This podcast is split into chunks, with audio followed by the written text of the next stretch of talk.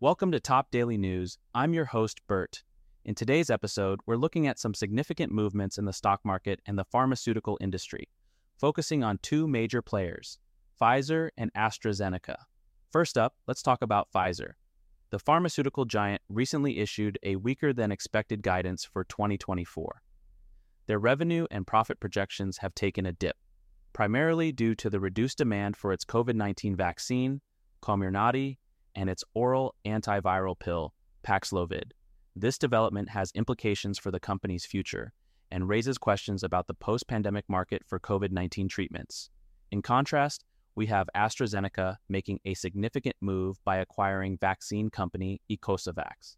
This deal, valued at up to $1.1 billion, is a strategic step for AstraZeneca, potentially bolstering its vaccine portfolio.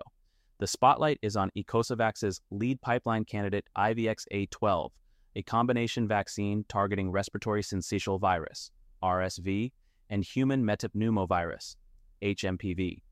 These developments in Pfizer and AstraZeneca showcase the dynamic nature of the pharmaceutical industry.